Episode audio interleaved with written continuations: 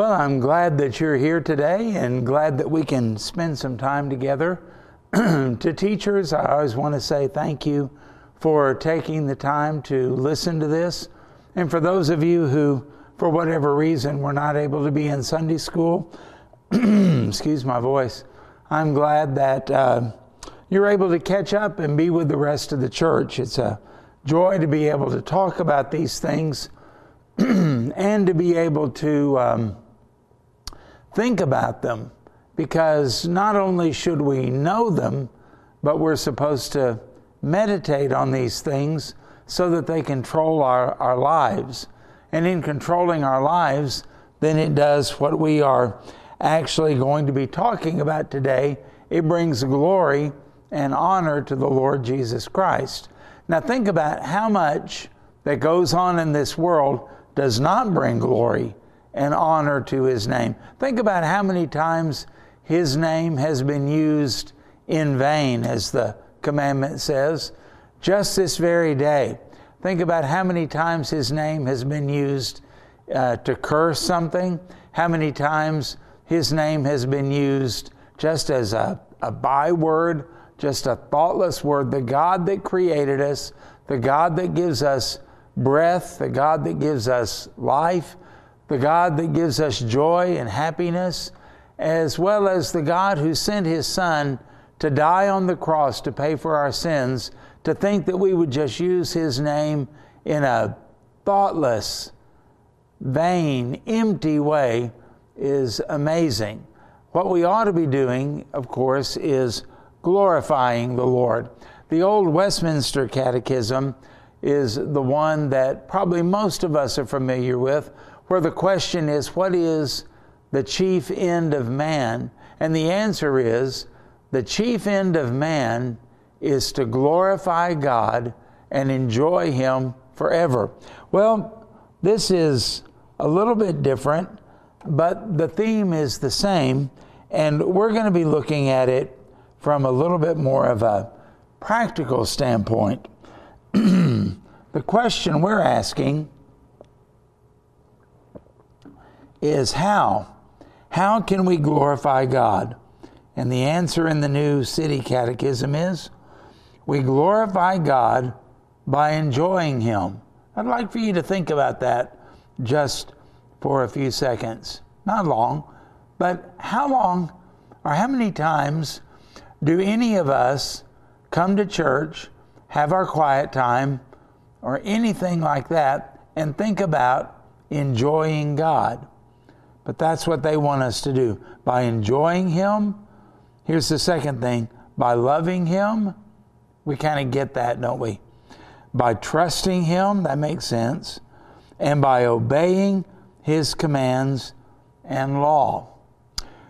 Deuteronomy chapter 11, verse 1 says, Therefore, and that means everything else that's been said before in Deuteronomy is leading up to this.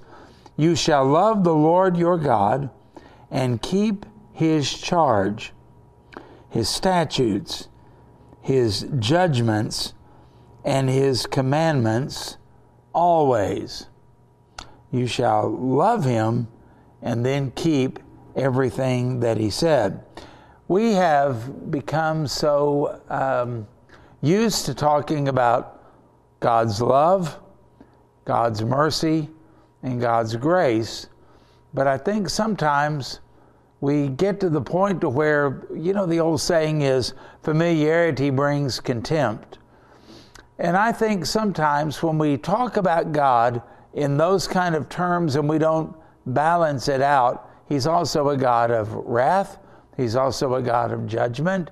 He's also a God who has very strict standards. If you ever read through um, oh, the book of Leviticus or something like that, one of the things that you will come out of that with is God is not just this God that says, close enough, don't worry about it. Very picky, very meticulous. The law that God gives goes down to the smallest of details. say, why would he do that? Well, the law, of course, is designed so that it might reveal our sinfulness, our inability to do what God commands. And so God puts it in such a way that um, nobody can actually come before Him or anyone else and say, I've kept the law. All you have to do is observe their life, and you're going to find something somewhere that violates the law of God. This is what Paul struggled with. When you read in Philippians chapter 2, I think it is, maybe 3, he talks about his past life and he says that in his life as a Pharisee, he was a Pharisee of the Pharisees, the top dog, I guess you would say. Very well educated, very well disciplined, and uh, intent on being perfect, intent on keeping the law of God. In fact, he even makes a statement in there that's a little bit shocking. He says, and concerning the law, blameless. Now, was he talking about being blameless before God? No. He was talking about what the other Pharisees might have said. He's talking about what the common people might have said. He sure looked like he was doing everything right. But in Romans chapter 7, that famous, Oh, wretched man that I am, the wretched man in there is Paul. And Paul is talking about his life even before salvation when he was doing his very best as a Pharisee, when everyone else would say he was blameless, Paul is saying he was a wretched man. He couldn't do the things that he wanted to do, and the things that he didn't want to do, that's what he ended up doing. Oh, wretched man that I am, who is going to deliver me? So Paul understood that that statement concerning the law blameless that he made in Philippians is not meaning that he was perfect before God. It meant that people would have ascribed him as being one of the very best and blameless concerning the law. What brought Paul to the understanding of righteousness and of grace and his inability? It was just one commandment one commandment. Paul was not an adulterer. Paul was not a guy who skipped out on synagogue worship. Paul was not a guy who ate whatever he wanted and, you know, enjoyed his ham sandwich and ate unclean food or anything like that. He wasn't a thief, but he did covet. And that 10th commandment was the one that kind of brought him to the point where Paul is, in essence, saying, I didn't commit adultery, but it doesn't mean I didn't want to. I didn't really hate that person or murder that person, but it doesn't mean that I didn't really want to. Those evil desires of thou shalt not covet were the things that kind of tackled Paul from behind. And you and I have those things in our lives as well. No matter how well we think we do in a general sense, when you get down to specifically keeping what God said and doing all of it and doing it all the time, well, we end up in trouble, don't we? And I think we all kind of instinctively know that. Then, when you plug in these verses we just read, whenever we do keep the commandments of God, do we do it because we love Him with everything we have? Or do we do it simply because we don't want to get caught we don't want to look bad, or maybe we don't want the consequences. There's always kind of an ulterior motive. And so, hopefully, you see by some of those things, all of us sin, as the Bible says, and fall short of the glory of God. There's the definition of sin failing to glorify God. Well, we kind of need to know how to love Him uh, or how to do this, and how to do it as uh, it says here in Deuteronomy, to do it out of the right motive, to do it out of love. The Catechism says, Our chief purpose for living is to glorify God. In fact, sin is defined as falling short of the glory of God. And in Romans 3:23, giving glory to God is supposed to be everything we do is supposed to be our lifestyle. So we glorify God by enjoying him.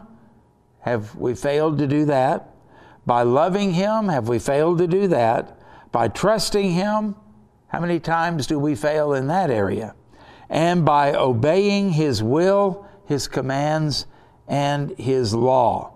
Now, number one, we glorify God by the way we live. It's not just about going to church, and it's not just about the things that we don't do. There's a positive out, uh, aspect of all of this. How do we glorify God? Do we portray that in our attitude? Do we portray that in our motive? Do we portray that in everything that we do? Are we enthusiastic? Are we excited about the Lord? Are we enjoying Him, as we said?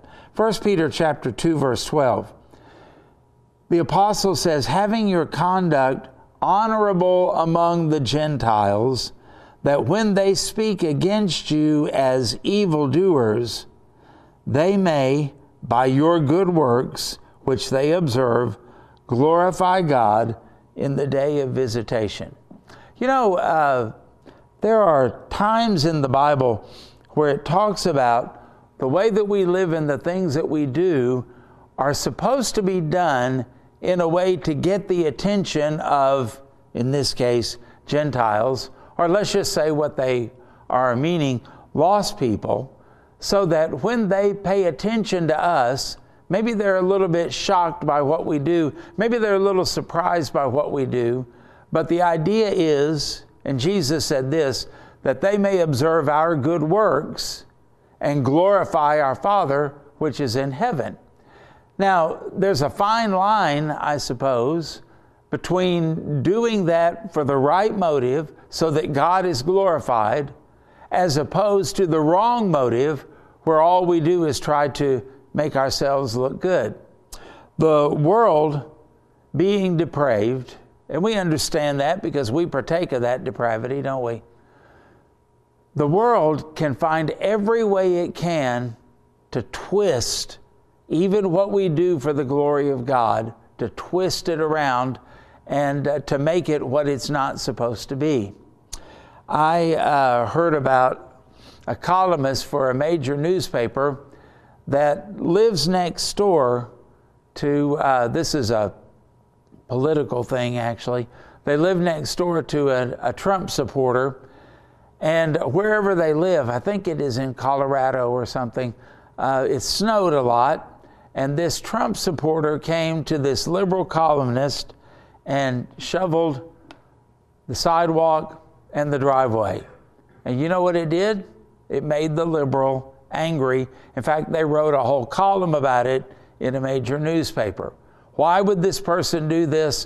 What kind of a manipulator are they? Are they trying to do this to make me obligated to them? I mean, all kinds of things that were going on. And I thought, you know, there might be a chance, maybe a slim chance, that that person who shoveled this uh, sidewalk and driveway was simply a Christian who wanted to love their neighbor and do a kind deed. And they would expect, as you and I would, that they would be thanked. They were expecting that maybe the person might come up and say, Why would you do this? And then there's a chance to witness. Could be any number of things, but the person took it completely wrong. The world that we live in, being so twisted, being out of shape, warped, and uh, wicked, they can take anything and find a conspiratorial reason for it. You know, why did you really do this? But even at that, if we do it from our own heart, with the right motive, it's the opportunity to tell them about Jesus, to tell them that we love them, to tell them that we want to give glory and honor to the Lord. But Peter said that ought not be only when it snows or only when a tragedy comes up. That ought to be the way that we live.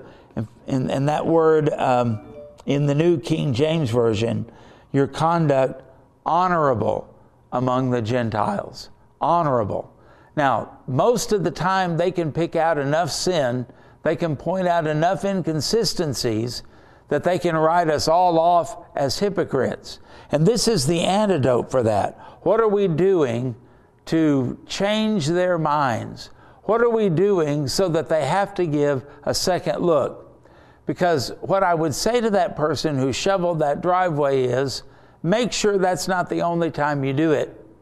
Make sure that that's not just a once in a season thing. Make sure that that is consistent. And it may not always be shoveling the driveway because it may not always snow. But what are you going to do when the weather's hot? What are you going to do next week? What are you going to do as an encore, we might say? Why would that be important? Because the way you break down people's resistance and the way you change their mind about thinking you're just doing this for show or to manipulate or something like that is to do it consistently and to do it with, you ready? No strings attached. To do it where you don't expect any praise. To do it to where you're not expecting them even to be thankful. You're just doing it because you love God and you want to glorify Him and you want your conduct to be honorable among the Gentiles, and you want them to get to the place to where they eventually have to say, There's something to this. There's something real about all of this. There's something genuine about their life. This is supposed to be a lifestyle event, not just something that is every once in a while, but all the time that they can see. Secondly, we glorify God by suffering for his sake. We'll stay with the Apostle Peter. 1 Peter 4, verse 16. Yet if anyone suffers as a Christian, let him not be ashamed, but let him glorify God in this matter. Moving over to John chapter 21, verse 19. This is Jesus speaking to Peter when he's restoring him on uh, the lakeshore. This he, meaning Jesus, spoke, signifying by what death he, Peter, small h there, would glorify God. And when he had spoken this, he said to him, Follow me. Now, Jesus said to Peter, Right now, you do anything you want to do. But there's coming a time when they're going to stretch forth your hands, and that was a Jewish term for crucifixion. He was speaking to Peter about what kind of death that Peter would die, and notice, to the glory of God. So, with Peter being the main subject of two verses here, Peter writing one of them, he says that we are to suffer if it is the will of God, and we're to glorify God even as we suffer. And he's meaning there not just arthritis or your car won't start, he's talking about persecution. Persecution for the cause of Christ. And we are to glorify God in that matter. In fact, Peter had been told that he would die a horrible death by crucifixion and he would die for the glory of God. You see, there's something about suffering that gets people's attention. People don't always want to look at an accident, but they can't help it, can they? And when we suffer, we're the accident. There's a lot of Christianity that is portrayed as saying something like this If you'll obey God and have enough faith, you'll never be sick, you'll never suffer, and you'll always be wealthy. Well, there are a lot of people who say, I would serve God too if He would do that for me. I would uh, be faithful to a God who would do that for me. But then they look and they see people like you and people like me, people that suffer, people where things go wrong, people where they uh, sometimes are suffering because, well, somebody just doesn't like them, or suffering because of an opinion they have, suffering because of what they believe, or suffering because of a lifestyle they live. And if that is something that reflects upon Christ or for the glory of Christ, then people, well, they watch. They look and they wonder why it is that you can be consistent when you're under attack. They look and they wonder why it is that you can still be kind when the pain is excruciating. They look and they wonder why it is that you would serve a God who would allow that to happen to you. Well, sometimes the apostles would tell you suffering is the will of God. And when it is the will of God, that means God is having you suffer for a purpose. It's not just random. It's not just something that happens and nobody can do anything about it. God could take it away if He chose to, but He has you in it. And He has you in it, and maybe He's teaching you something. Maybe He is getting rid of some sin or bad attitudes or bad habits out of your life through suffering. Or maybe he's just saying, Hold on, son. Hold on, daughter. You've been praying that that family member would trust Christ. I'm going to allow your suffering to get their attention so that they will glorify me and come to know me. Your suffering is going to be a, a way in which the gospel gets to them. Now, if that were to happen, some of us would be happy. I know some people, and you know some people, who would go through that a hundred times if it would lead somebody to Jesus. I know uh, my mother well enough to know that during the time when she suffered and then died from leukemia, that if somebody got saved, she would go through that again. And maybe my brother, who had done so uh, terribly in times past, is now doing so well. I wonder if mom's suffering and death had an impact on him. And you know what? Mom would do that a thousand times for my brother Jeff or for me if she thought that somehow we would be better people and more useful to God. You see, this idea of suffering, if it's the will of God, Peter says, and Jesus said to Peter, even our death sometimes is for the glory of God, right? Well, all the time it is. Uh, let me back up. Um, that is something that we need to have in our life to understand that every day, whatever we go through, is an opportunity for witnessing, to encourage, to be an example, and to bless somebody else, as well as to have sin taken out of our lives. Number three, we can glorify God by praising Him. In the Psalms, in uh, 86, Psalm 86, verse 12, it says, I will praise you, O Lord my God, with all my heart, and I will glorify your name forevermore. And notice how praise and glorifying God, they're kind of linked together, aren't they? Praise and glorifying God. No wonder the devil attacks and the flesh rebels so much against praising God. We don't want to look like a fool. We don't want to look like a fanatic. We don't want to put ourselves out there. You know, it's just not me. It's just not my personality.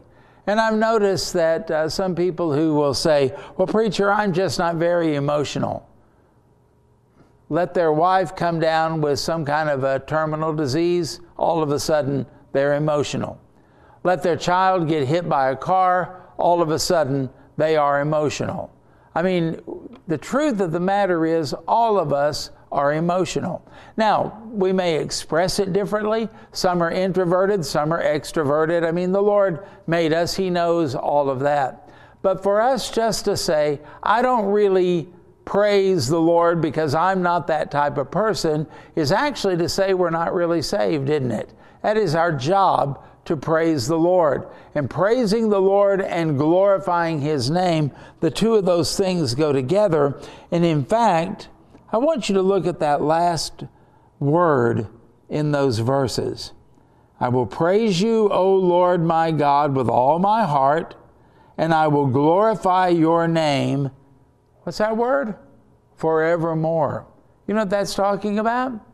Heaven is going to be a forevermore time of praising God, and the glory is just going to roll like waves over and over and over, pardon me, over for eternity as God's name is praised by all of the saints of God from all of the ages, every tribe, every tongue, every situation, and it is going to be a glorious thing, and we're going to experience that forevermore. And you know what?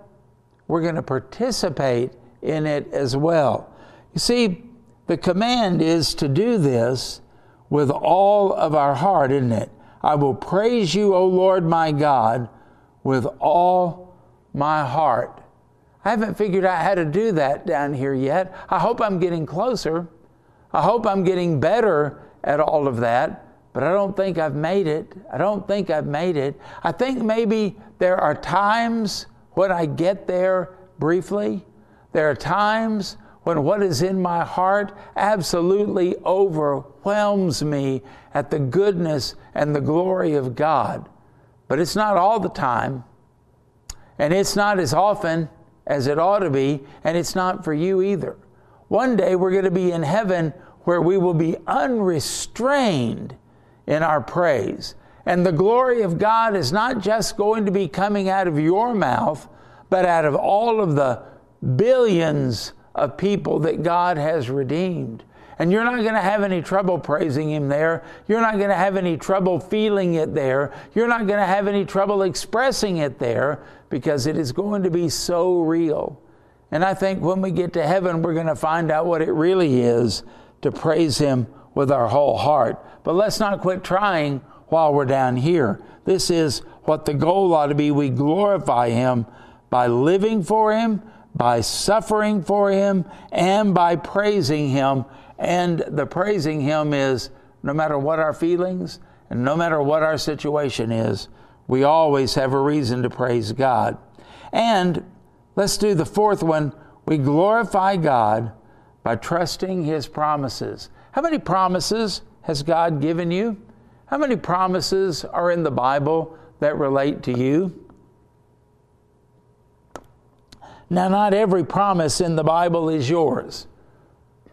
I've heard people say that every promise in this book is mine. Hey, there's a promise that those who sin are going to die and go to hell. I don't want that one. I don't want that one. You can have that one. Somebody else can have that one. I don't want that one. That's not my promise. But there are plenty of promises that do apply to me and to you as a believer that we ought to be claiming. We ought to know what God has promised. We ought to know what it is that He has in store for us as much as we can. I know the Bible says, Eye hath not seen and ear hath not heard, neither hath it entered into the heart of man what God has prepared for those who love Him. I know that. I know that my imagination cannot stretch far enough to figure out what God has promised and how He's going to fulfill that in my life. I also know, too, that uh, in the six decades that I've lived, I've seen some times where life took a turn that I couldn't figure out. You ever had that happen? Why is this happening? How does this fit in with what God has called me to do? How does this fit in with what I'm supposed to be? How does this fit in with what God has said in His Word? Sometimes you just need a few more decades to figure it out. There are some things that uh, I'm sure that I'm not going to live long enough in this life to figure it out. There may be some things that in 30 years it's going to make sense. I'm probably not going to be here in 30 years, right? Maybe, who knows? Got relatives who have. But uh, sometimes we don't have enough time to see everything work out. What God promised Abraham didn't really work out for over 400 years when the Israeli slaves came back into the promised land. Abraham just didn't have enough runway, did he? Sometimes life is like that. And um, we try to figure things out, we try to look at things, and we try to piece them together in our minds. But God's bigger than that. And God's plan is bigger than that. And God's plan includes a whole lot more than just me and just you. There's a lot of people and there's a lot of time that's involved in all of this. So, how do I glorify God when I can't figure it out? By trusting Him. By trusting that what He says is true, whether I understand it or not, whether I can see it or not, whether I experience it or not, just to know that God's Word is true. Romans chapter 4, verse 20. This is about Abraham. And this is specifically about Abraham having a son. Not a son through Hagar and natural means, but a son through Sarah. Abraham and Sarah were past the time of having children, and yet God had told them they were going to have a child, Isaac, the child of promise. And it says, He, meaning Abraham, did not waver at the promise of God through unbelief, but was strengthened in faith, giving glory to God. Do you see it? Giving glory to God. At the time the promise was made, it made no earthly sense at all. Sarah laughed at it, remember? And yet Abraham believed. You know what else the Bible says about it? He believed God and it was counted to him for righteousness. What was it that saved Abraham? It wasn't his sacrifices, it was his belief, it was his faith. And faith was shown by trusting the promises of God that didn't even make sense. You and I have a lot of promises, a lot of things that we have to look forward to. And sometimes they don't seem to fit in with now. They don't seem to fit in with today. They don't seem to fit in with the circumstances of the world. What do we do? Get depressed? Get angry? Let our lives just fall apart? Do we just give up on God? Do we abandon everything? Or do we trust Him? And we trust Him no matter what. We rejoice in the Lord always. And Paul said, and again I say, rejoice. And then a fifth thing, we glorify God by confessing Christ as Lord. And I guess this is the bottom line, is He? Is He Lord of your life? He's Lord. You're either in submission or rebellion to it. The Bible says in Philippians 2:11, and that every tongue should confess that Jesus Christ is Lord to the glory of God the Father. You know, you could do a study sometime of all of the times the Bible mentions the glory of God and look and see. I mean, sometimes it doesn't involve us. It says the heavens declare the glory of God. But there are a lot of them that are like this one. Have you confessed Jesus is Lord? You're going to, either here or there. You're either going to do it now willingly or you're going to do it by force at the judgment seat, the great white throne judgment of God. And when you do it before the throne of God, it's not going to result in salvation. It's going to result in vindication. You're going to vindicate the fact that Jesus is Lord and you've never believed it. You've never received it. You've never submitted to that. And then the Bible says, after that, you'll be cast into the lake of fire forever. But if you'll do it now, you give glory to God by saying, I'm a sinner. I can't save myself. But there is one who came, the God man, who died on the cross after living a perfect life, bearing the wrath of God for me. And I surrender to this one who died like a criminal on a cross, and I confess him as Lord, the master, the boss of all, including me. And the Bible says that that gives glory to God. Think about what brings out the worst in you and in other people. Sometimes it's point number one just life is hard. People get mad, people get upset, people get out of sorts, people get depressed, people get disgusted, people get angry, people get apathetic, people quit, people sin and go their own way. We've seen those kind of things. Sometimes life just drives us away from the Lord. Be different and glorify God in the way that you live. Even if it's not always received, keep doing it among the Gentiles. Sometimes suffering brings out the worst in all of us.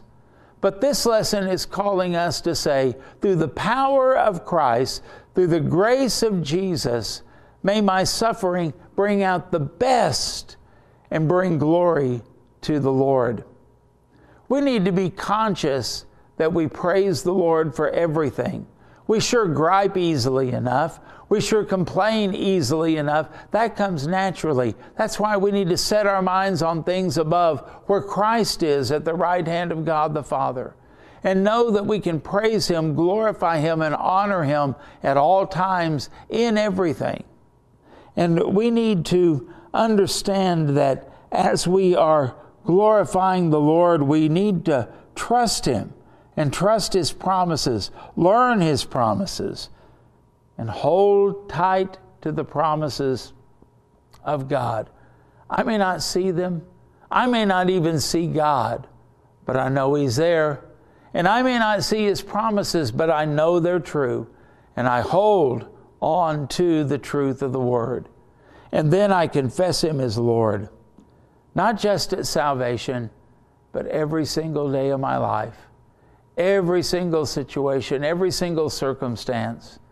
Lord, I know this seems like it's chaotic. I know it seems like it's out of control, but you have a plan. I submit to the plan because Jesus is Lord, and we tell other people about that.